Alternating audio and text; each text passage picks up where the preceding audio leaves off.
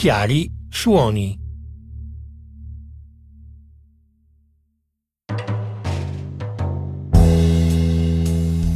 Chiari Suoni presenta Crimini, Amori e Commedia, un podcast di Giorgio Ganzerli e Stefano Cattaneo. Volume 1. Assetati d'amore. Prima puntata. Un silenzio che fa rumore.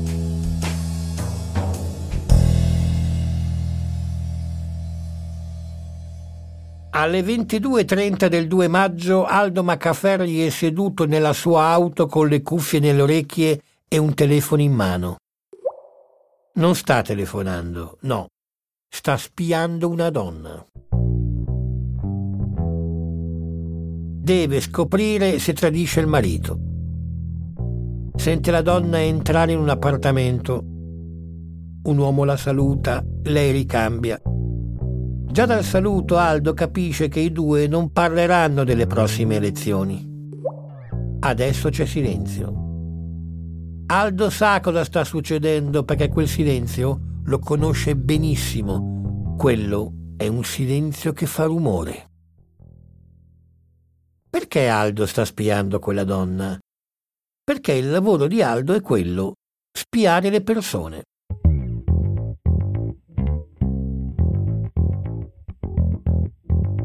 È il titolare della GB Investigation e da vent'anni ha spiato di tutto. Donne che si infrattono con uomini, uomini che si infrattano con donne, e poi donne con donne, uomini con uomini, una donna con due uomini, un uomo con due donne, le variabili possono essere infinite.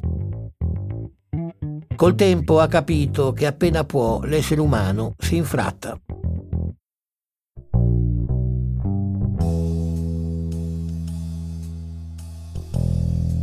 Quello che gli piace di più è sentire la menzogna che esce dalle loro bocche. Gli uomini di solito usano il lavoro come scusa. Ho una riunione di lavoro, il capo ci vuole qui, siamo indietro col lavoro. Le donne usano l'amica. Vado al cinema con Anna, vado a cena con Anna, è morta Anna e tutti, uomini e donne, quando mentono, hanno lo stesso tono e dopo vent'anni Aldo riesce a cogliere la menzogna. Adesso quei due non stanno più in silenzio. Aldo sente dei gemiti, dei sospiri, poi iniziano le frasi inequivocabili. Lei, mi mancava il tuo odore. Lui, sei sempre più soda. Lei, così mi fai eccitare. Lui, girati. A posto così. Perché andare oltre? Ha le prove, la missione è compiuta. Adesso sa cosa succederà. Consegnerà tutto al cliente e gli dirà che sì, sua moglie ha una relazione con un altro uomo. Ho le prove, ma se vuole un consiglio, se non vuole farsi del male, è meglio che non senta le intercettazioni e si fidi. Ma è inutile. Tutte le volte il cliente, uomo o donna che sia, non solo vuole sapere, ma anche sentire. Infatti anche quella mattina Aldo dice al cliente che sì, sua moglie ha una relazione con un altro uomo, ho le prove audio, ma se vuole un consiglio, se non vuole farsi del male, meglio se non le sente. L'uomo tace. Aldo mentalmente fa un conto alla rovescia, 3, 2, 1 ed ecco che l'uomo dice fanculo voglio sentirle. Dopodiché le reazioni sono sempre le stesse. Incredulità, tristezza, pianto, rabbia, furore. Poi la cosa che fa più male, pagare la persona che ha certificato che sei un cornuto. Aldo incassa il denaro e chiude la pratica. Chiusa una pratica se ne apre un'altra e infatti non appena l'uomo esce ne entra subito un altro. Alto, magro, segaligno. Non è l'ennesimo cornuto in cerca di vendetta, pensa Aldo. L'uomo si siede, apre una cartelletta e inforca un paio di occhiali. Dice di rappresentare la Farmabeta, un'azienda farmaceutica. Dice che la Farmabeta ha un problema con un'altra azienda farmaceutica, la Chromosynthetic. Vogliono sapere cosa stanno progettando perché hanno sentito strane voci. Aldo si esalta. Finalmente non è l'ennesimo caso di corna, ma un caso di spionaggio industriale, una cosa seria. In che senso strane voci? L'uomo dice che secondo le loro informazioni la Chromosynthetic sta testando un nuovo farmaco, ma vorrebbero saperne di più. Vogliono un servizio di intercettazioni completa e totale. Vogliono sapere se lui è l'uomo giusto e se accetta il caso. Per quanto riguarda la sua ricompensa non ci sono problemi, può chiedere quello che vuole. Aldo ci pensa, anzi finge di pensarci perché in realtà ha già deciso. Sono anni che non ne può più di sentire orgasmi clandestini in camere d'albergo. Sono anni che vuole un caso serio e sente che quello potrebbe essere la svolta. Aldo guarda l'uomo dritto negli occhi. Sicuramente anche lui è un cornuto, pensa, ma chi se ne frega, non è venuto per quello. Poi dice ok, ci sto. L'uomo scrive su un pezzo di carta il suo numero di telefono, lo passa a Aldo e dice il mio nome è Mr. X poi si alza ed esce. Aldo è felice e soddisfatto, non solo, Aldo si sente realizzato. Ma com'è la vita privata di Aldo Macafferri? Triste.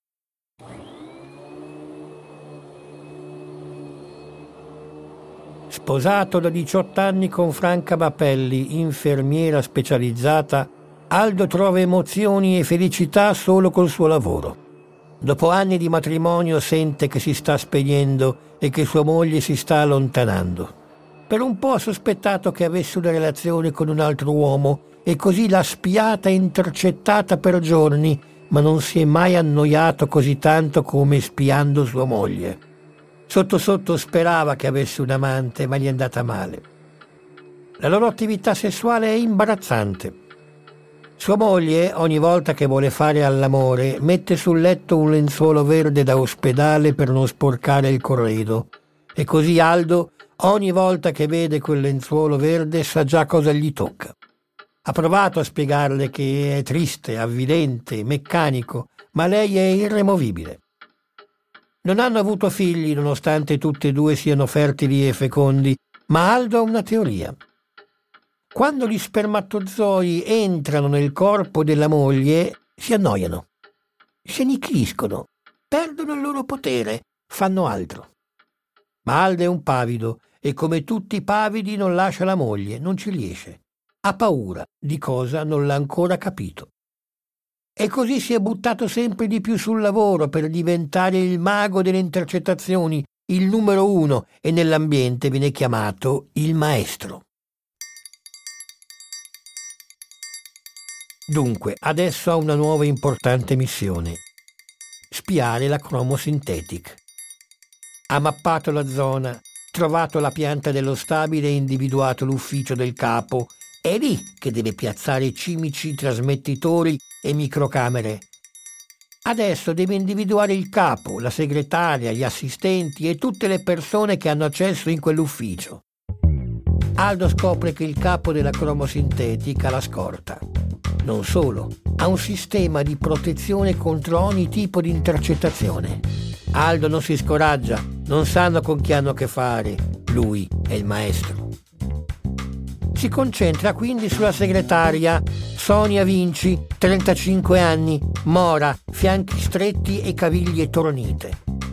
Ecco, lei sarà il mio ariete, pensa Aldo compra un mazzo di rose e lo farcisce di cimici con microfoni e trasmettitori. Confeziona il mazzo e appunta un biglietto con scritto Sai chi sono ma non ti esaltare. Poi lo spedisce alla cromosintetica l'attenzione di Sonia Vinci. Quella mattina, quando Sonia apre il mazzo di rose, Aldo è appostato nel palazzo di fronte con cuffie ricevente. L'audio è perfetto,